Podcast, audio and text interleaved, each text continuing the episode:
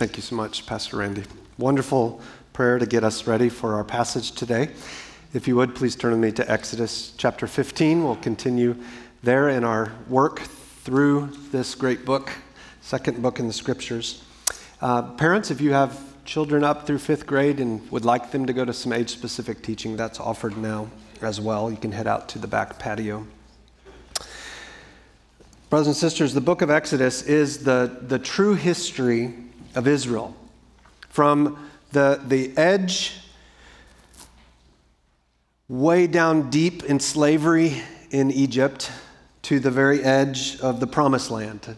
From the oppressive slavery under Pharaoh to joyful servanthood under God. From a rather directionless people to a people who possessed the very commandments and laws and direction and presence of God. This book records an enormously significant era of history. And yet, it's more than that. It's not just history. Because over and over and over on these pages, we find not only their history, but we find our present. We find things that it teaches us about ourselves. God has graciously provided a mirror on these pages that we might see the wonderful works of God and the wanderings of Israel and see something of our own lives in our own Christianity as we seek together to live the Christian life. Church, you see, once we were slaves to sin, of course, living in Egypt, if you will, but now God has rescued us. Jesus has rescued us, setting us free that we might belong to God and serve God. And even now, then, we are, in a sense, on our way to the promised land, to heaven, to that place where King Jesus will come and bring with him a place of perfection in which there'll never be anything wrong ever again. Yet for now, we wander in the wilderness. As we sing sometimes, we're almost home, but we're not quite there yet. As I said last week, we exist today between the Song of Moses on the opposite side of the Red Sea and the Song of Moses and the Lamb in Revelation 15. We exist today wandering, in a sense, in the wilderness. Then how shall we live? Well, Exodus teaches us a lot. It teaches us a lot through their history that we might be directed and spoken to in our present. There was a pastor during the terrible reign of Hitler named Dietrich Bonhoeffer, and he wrote about this. He said this We too passed through the Red Sea, through the Jordan, across through the desert, across the Jordan, into the promised land. With Israel, we fall into doubt and unbelief and through punishment and repentance, experience again God's help and faithfulness. All this is not mere revere, but holy, godly reality.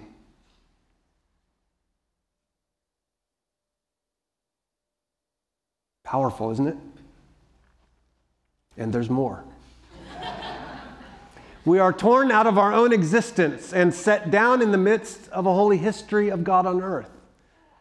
There, God dealt with us, and there He still deals with us. Our needs and our sins in judgment and grace. For clarification, I'd want to use the word discipline, not judgment. Christians don't face judgment, but we do face discipline. Bonhoeffer was right. In 1 Corinthians chapter 10, Paul wrote, Now these things, speaking of the passage we're going to study today, these things happened to them as an example, but they were written down for our instruction, on whom the end of the ages has come. Church, what we'll read today is not a stale, mere history lesson, but rather it's a record of real events that happened as an example that we would be instructed through them on what we're to do and not do. I pray that we would have ears to hear and hearts to obey and trust. If you would, look with me starting in verse 22. Then Moses made Israel set out from the Red Sea, and they went into the wilderness of Shur. They went three days in the wilderness and found no water. When they came to Marah, they could not drink the water of Marah because it was bitter. Therefore, it was named Marah. And the people grumbled against Moses, saying, What shall we drink? And he cried to the Lord, and the Lord showed him a log, and he threw it in the water, and the water became sweet. There the Lord made for them a statute and a rule. There he tested them, saying, If you will diligently listen to the voice of the Lord your God, and do what is right in his eyes, and give ears to his commandments, and keep all his statutes, I will put none of the diseases on you that I put on the Egyptians. For I am the Lord, your healer. We might call it spiritual amnesia. Fallen human beings have an incredible capacity to forget. At the very first sign of difficulty out in the desert, a mere three days after God miraculously parted the Red Sea, holding the waters that his people would pass through on dry ground, a mere three days later, his people seem to have forgotten about the, the Passover lamb, about the plagues, about their deliverance out of Egypt, about walking through that sea on dry ground. It seems like they've just failed to remember a mere three days. They've reached this place in the wilderness called Marah, and the irony of course, is palpable. Marah means bitter. But it's not only the water that's turning bitter there at Marah. The people themselves are bitter. It looked like an oasis, but that turned out to only be a mirage because the water wasn't drinkable. After three days in the desert, the Israelites have run out of everything they were able to lug with them and so, with parched lips and sore throats, instead of simply asking God, You've provided for us in the past, you've shown yourself to be good and present and faithful. Would you please provide for us in the present? Instead of that simple request, they grumbled. To grumble is to murmur, to complain, to revile. It's like the toddler that is in the back seat and mom reaches back and hands a Tootsie Pop, a red one.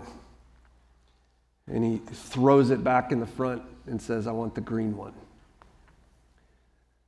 That's murmuring. The space between dancing and praising God on the shores of the Red Sea to the murmuring and grumbling and complaining and bickering at Marah is a span of a mere 72 hours. How much shorter is ours? We too complain. We too grumble. And think of what we have that they didn't have. We, we have the written word of God. They didn't. We have the cross and resurrection. They only had the events that anticipated it. We have thousands and thousands of years of recorded history of the faithfulness of God to his people. And they're just getting started. Yet, how quickly we too forget. But despite their angry arrogant grumbling, God was gloriously and wonderfully gracious. Moses, at God's command, threw in a log, and God used it supernaturally to sweeten or purify this water. And as they drank their fill and replenished their containers, God then, in verse 26, set the terms for how a relationship with Him was to work. He is their God. He acted first on their behalf. And they, in response, were to obey him, to follow his commands, to do what he says. They're to listen and obey. And surely, after another miraculous event in which God delivered them and gave them good, sweet water, surely, after God provided again, after He was gracious when they were anything but, surely they'd learn their lesson as they'd move on to the next place, right? I mean, how many times does He have to show them? how wonderful and loving He is for them to get it. Surely this one's it. Well, verse 27 records as they moved ahead to the next spot, it says, Then they came to Elim, where there were 12 springs of water and 70 palm trees, and they encamped there by the water. Elim was naturally the opposite of Marah. There was an abundance of water. There was far more than they could need. And it gives us this beautiful picture of enough springs of underground water welling up that each one of the tribes had their own big, huge water fountain, all that they could desire. And there were 70 palm trees, meaning every elder could gather with his people under those palm trees. The numbers, of course, represent completeness, fullness, abundance. They have all that they could possibly ever need. I imagine as they relaxed and drank and laughed, can you see the kids playing in the water? Can you see their relief? We've got everything we need here. And yet, Elim wasn't the destination. They needed to press on to go ahead to another place. Vacations are sweet, abundance is wonderful, precisely because most of life doesn't work that way. Most of life is toil. And so, would they go from this place of abundance, having learned a lesson at Marah, or would something else occur? Would they complain and grumble, or would they trust and obey? Well, let's find out starting in chapter 16. They set out from Elim, and all the congregation of the people of Israel came to the wilderness of Sin. Can you imagine the warning sign? Don't go in there. Which is between Elim and Sinai, on the 15th day of the second month after they departed from the land of Egypt. So it's been a month and a half that they have been on this journey. Verse 2 And the whole congregation of the people of Israel grumbled against Moses and Aaron in the wilderness. And the people of Israel said to them, Would that we had died by the hand of the Lord in the land of Egypt, when we sat by the meat pots and ate bread to the full. For you've brought us out in this wilderness to kill this whole assembly with hunger. The grumbling is escalating. The narrator is carefully showing us this isn't a mere repeat of what happened at Marah. No, when people grumble, that grumble builds on the past grumble. The, grumbling gets bigger and bigger and more and more intense. It hardens the heart. We see this because at Marah they just grumbled to Moses but here we're told the whole congregation of the people grumbled. And this time they pulled in Aaron as well. What's even more shocking, though, is they have the audacity to say, We would rather God have killed us back in Egypt than be out here in the wilderness and hungry. The juxtaposition between the mercy of God and the absolute madness of his people could not be more stark.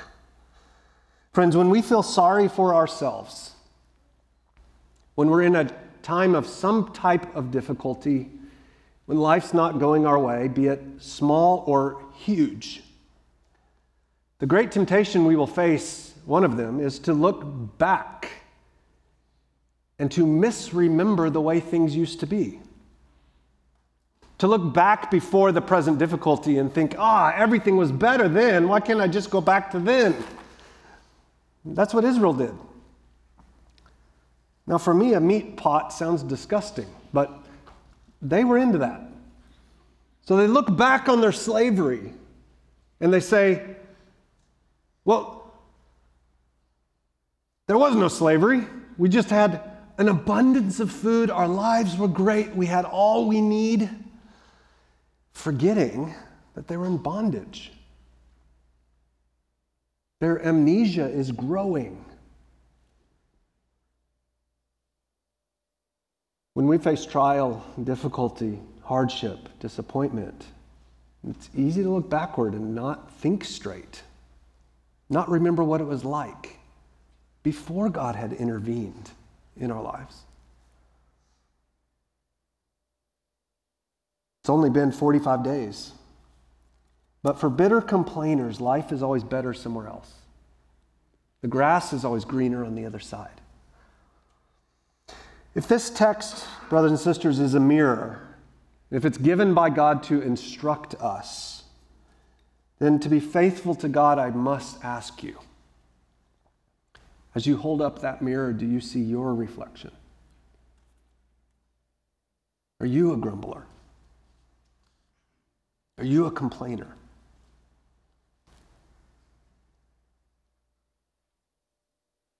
Christian, are you among those who quickly forget? Church, are we known for a joyful contentedness and confidence in God, or for our complaint and contention? This is one of those passages where it just feels to me like all I need to do is read it for us to come under its weight. It's like prayer.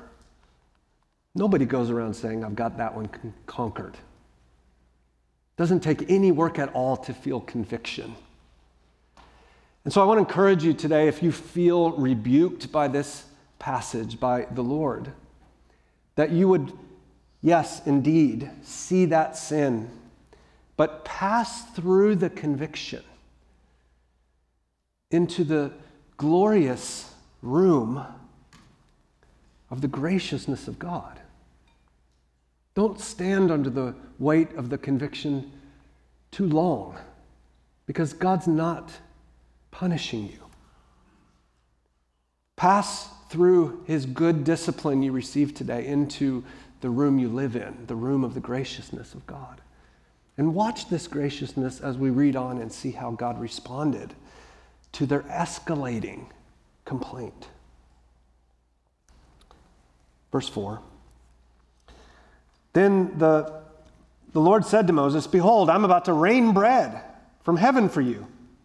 And the people shall go out and gather a day's portion every day, that I might test them, whether they will walk in my law or not. On the sixth day, they will prepare what they bring in, and it will be twice as much as they gather daily.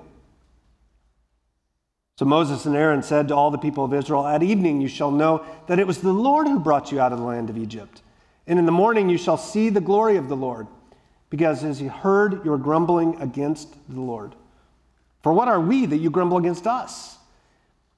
And Moses said, When the Lord gives you in the evening meat to eat, and in the morning bread to the full, because the Lord has heard your grumbling that you grumble against him, what are we? Your grumbling is not against us, but it's against the Lord. Then Moses said to Aaron, Say to the whole congregation of the people of Israel, Come near before the Lord, for he has heard your grumbling. As soon as Aaron spoke to the whole congregation of the people of Israel, they looked toward the wilderness, and behold, the glory of the Lord appeared in the cloud.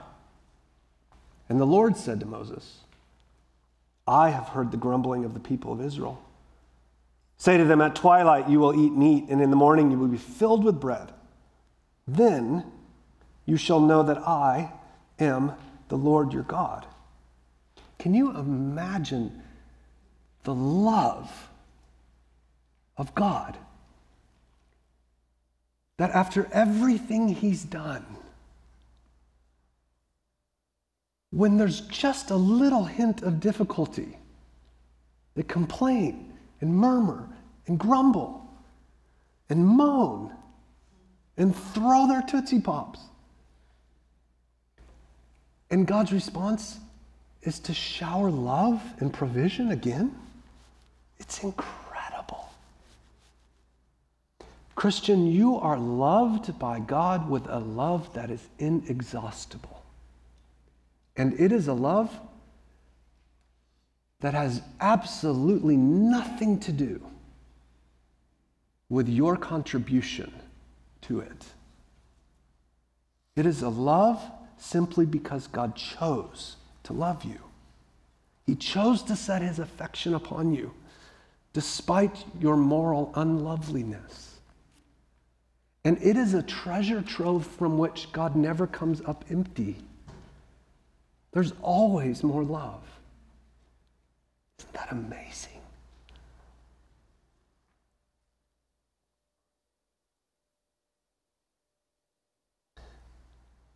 Verse 22.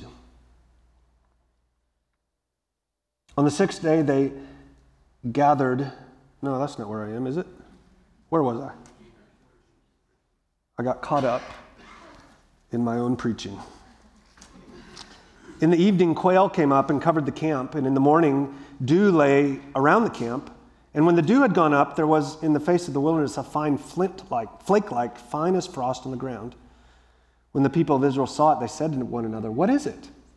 For they didn't know what it is. Moses said to them, It is the bread that the Lord has given you to eat. This is what the Lord has commanded.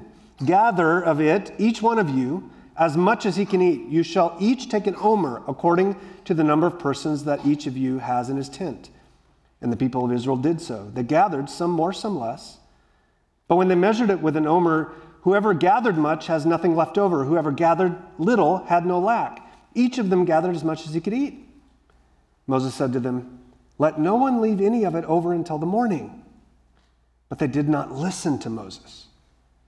Some left part of it till the morning. It bred worms and stank. And Moses was angry with them.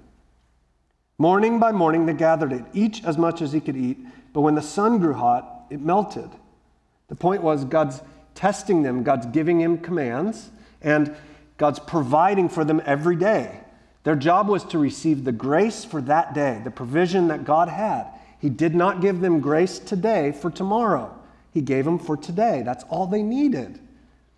And yet they kept trying to hoard it. And in so doing, they ruined that provision.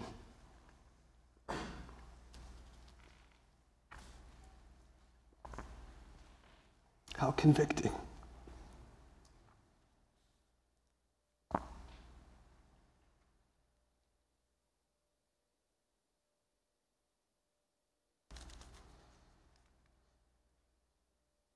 On the sixth day, they gathered twice as much bread, two omers each.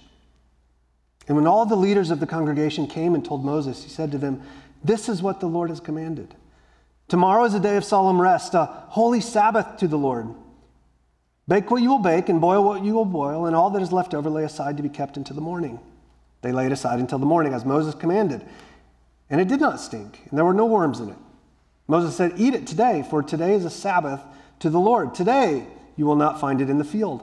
Six days you will gather, but on the seventh day, which is the Sabbath, there will be none.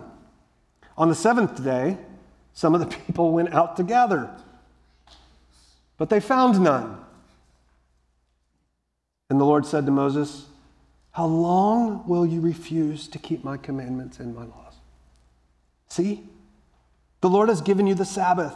Therefore, on the sixth day, he gives you bread for two days. Remain each of you in his place. Let no one go out of his place on the seventh day. So the people rested on the seventh day. Now the house of Israel called its name manna. It was like coriander seed, white, the taste of it like wafers made with honey. Moses said, This is what the Lord has commanded. Let an omer of it be kept throughout your generations, so that when you see the bread with which I feed you in the wilderness, and when I brought you out of the land of Egypt, Moses said to Aaron, Take a jar and put an omer of manna in it. Place it before the Lord to be kept throughout your generations.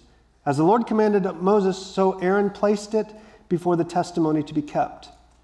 The people of Israel ate the manna 40 years till they came to a habitable land. They ate the manna till they they ate the manna to the border of the land of Canaan. An omer is a tenth part of an ephah. That's my life verse, verse 36. there in the wilderness, there's a humble, no, there's a hostile crowd. There's a hungry, hostile crowd. And yet, God responds to the bitter complaints of his people with still more grace, still more mercy, still more love, still more provision. It is absolutely incredible. God did so, verse 4 tells us, in part to test them. To test them. Now, ironically, they had been testing God too.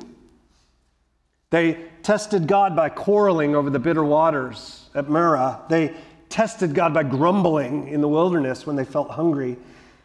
They tested him by disobeying his commandments to simply receive the grace for today and not gather, try to gather and hoard for tomorrow. They tested God by going and searching on the Sabbath instead of just resting. They tested him, as we'll see in a moment, by bickering and murmuring and complaining at their next stop at Meribah. Beloved, our testing of God is always wrong because God's in charge.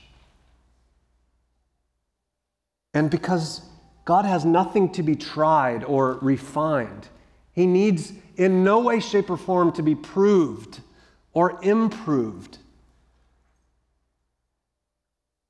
This is why later in the Bible, in Deuteronomy chapter 6, Moses would write, You shall not put the Lord your God to the test.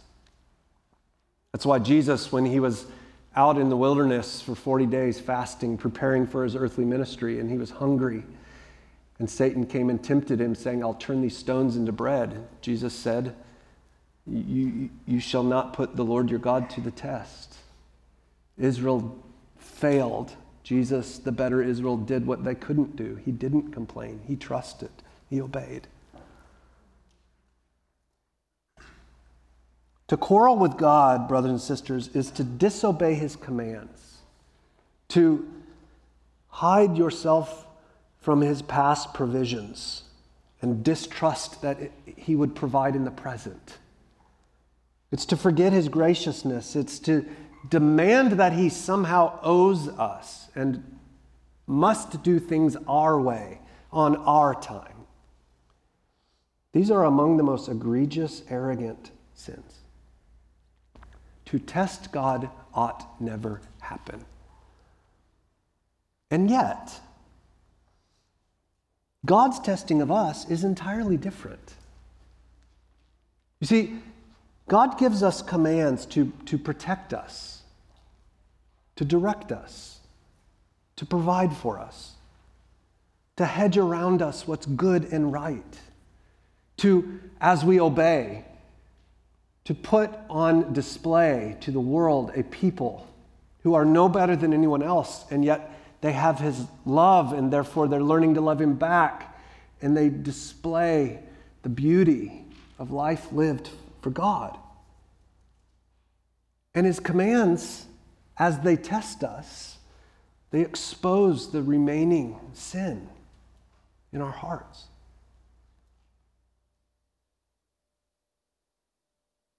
God's leading us in our own wildernesses.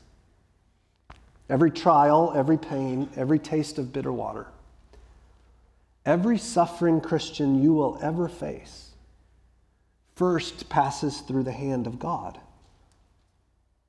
The only difficulties we ever encounter are the ones that God brings into our lives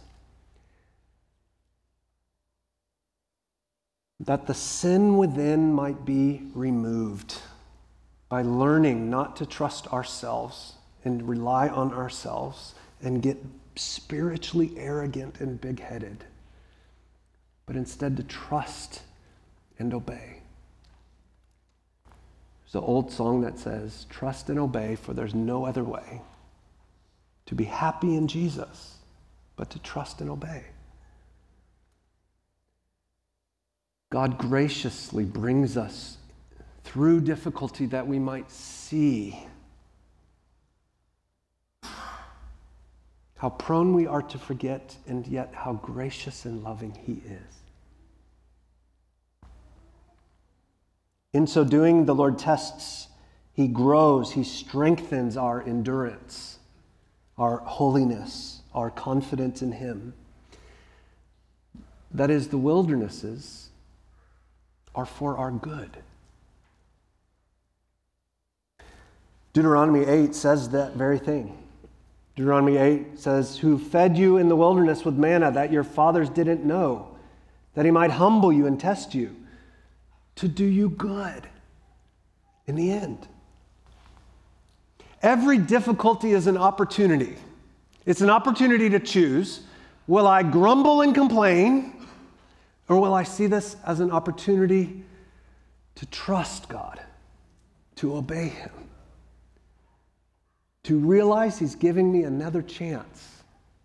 That this time I might not do that, but instead be refined and grow and see His gracious provision when He brings it. Church, we test God in arrogance while He tests us in grace. We test Him out of a sense of entitlement. He tests us for our refinement. And through every test, we face exactly the same struggle the Israelites faced. I really don't think it's more complicated than this. When our expectations are not being met, when we face difficulty, suffering, disappointment, and pain, will we trust and obey or will we complain and grumble? Those are the only two choices. When the diagnosis is not hopeful, when the bank account is empty, when the grade is less than you expected, when the quote unquote friends don't call anymore, when your children just aren't listening, and your boss is never satisfied, when the airbrushed world of Instagram exposes your insecurity, and when you look around and every Christian has it better than you, Will you grumble and complain? Or will you trust and obey? Every suffering is an opportunity to choose that fork in the road. If that feels like an impossible choice to you, then I think mainly I'd want to say, I get it. I, I, I speak as a fellow struggler as one who has my own case of spiritual amnesia. It's incredible to me how at 10 a.m. we can say with all sincerity, God, as I embark on this day, I trust you, I want to obey you, I want to follow you. And by noon, to already be grumbling.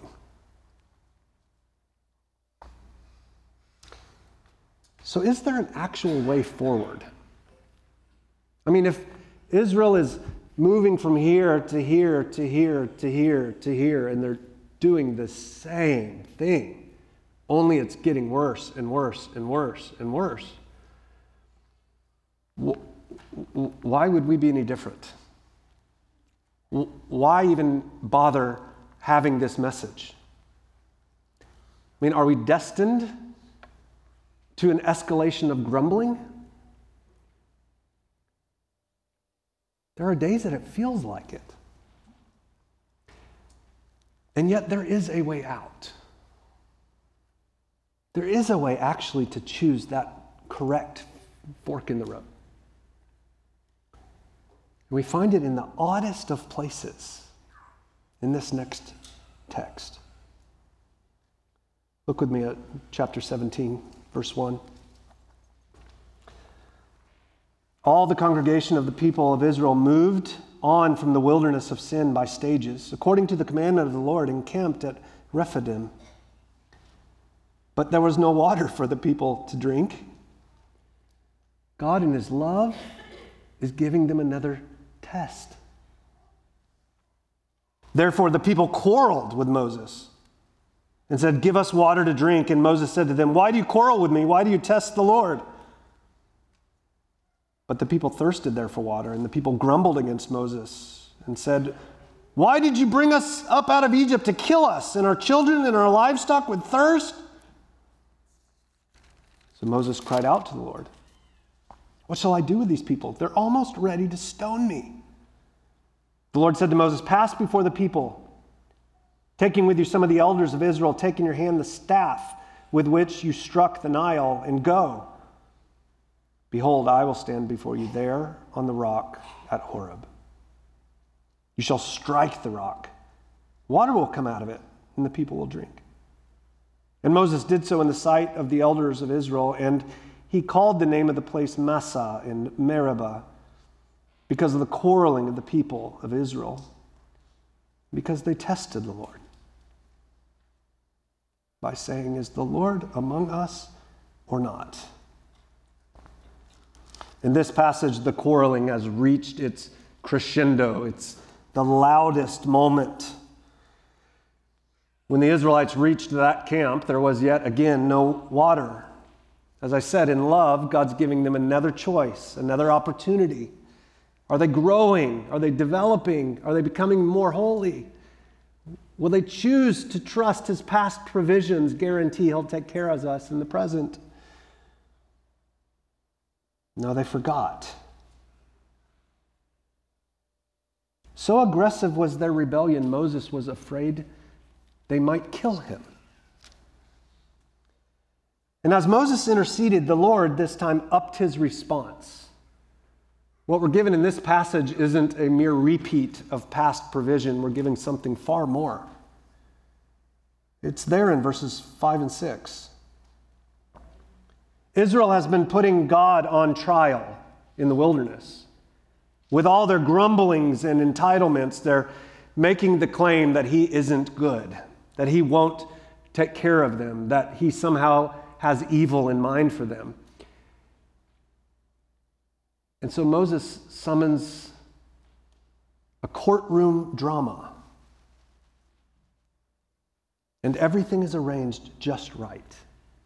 On the one side are the people of Israel, the grumblers, the distrusters, the complainers, the ones calling into question the character of God. And on the other side is God.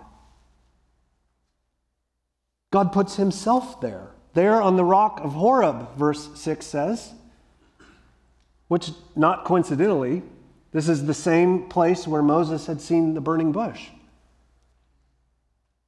So Israel is here, God is there. And then the choreography is so important. Can you hear the dun dun? Courts in session. Between the two, Moses is to pass with some of the elders. And with that big stick symbolizing the authority and power and judgment of God. Moses is to take that stick and use it in such a way that Moses is acting as the judge of this trial. Now, it's obvious to us, of course, that Israel over here is guilty and that God is guiltless and that they're the complainers. And God is the one gracious. They deserved condemnation and God vindication. And yet, notice what happens in the story. God tells Moses, Take that stick and strike the rock, from which water will flow. And endless supply of refreshment. Now, what in the world is up with that?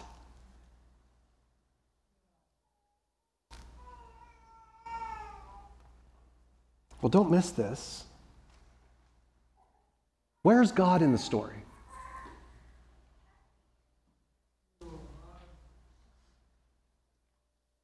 Israel's here, the rock is here, and God is on the rock.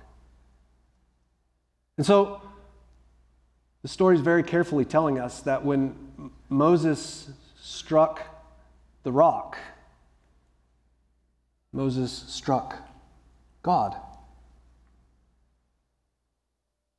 The Lord directed Moses with these words essentially publicly bring down the rod of judgment on me. You see, God took the judgment his people deserved that day. God bears the brunt of the striking. That salvation and refreshment and blessing and replenishment might flow. Now, if you think that's a stretch, some sort of uh, preacher's liberty, then take Paul's word for it. In 1 Corinthians chapter 10, Paul writes of this very story and he says, The rock was Christ. So when God said God is standing at the rock there at Horeb, who was it? Well, it was Jesus. Jesus took the judgment. This, of course, is no strange message to us. Stand with me at the foot of Calvary. Look up at the cross. There is the Son of God being struck not for mere water in the desert,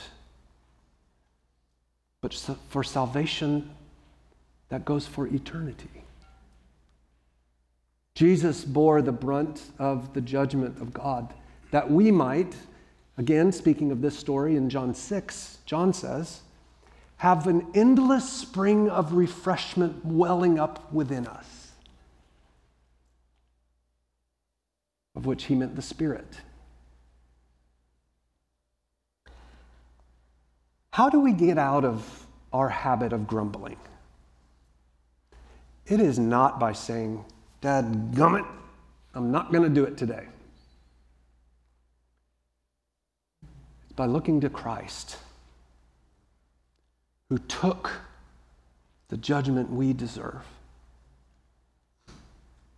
rose again, ascended to heaven, sent his Spirit who lives within. It's as we start each day reading God's word, rehearsing what he's done for us, being thankful for what really matters. And then every day knowing whatever comes has first passed through the hand of God and is for our good. That we might become more like Christ as he graciously provides for us. Our rock forever. Father, we ask you in your grace to use this hard message for your glory and our good. We confess a habit of grumbling, complaining, entitlement. And we pray that today would be a defining point at which we begin to make the turn toward trusting and obeying. In Jesus' name, amen.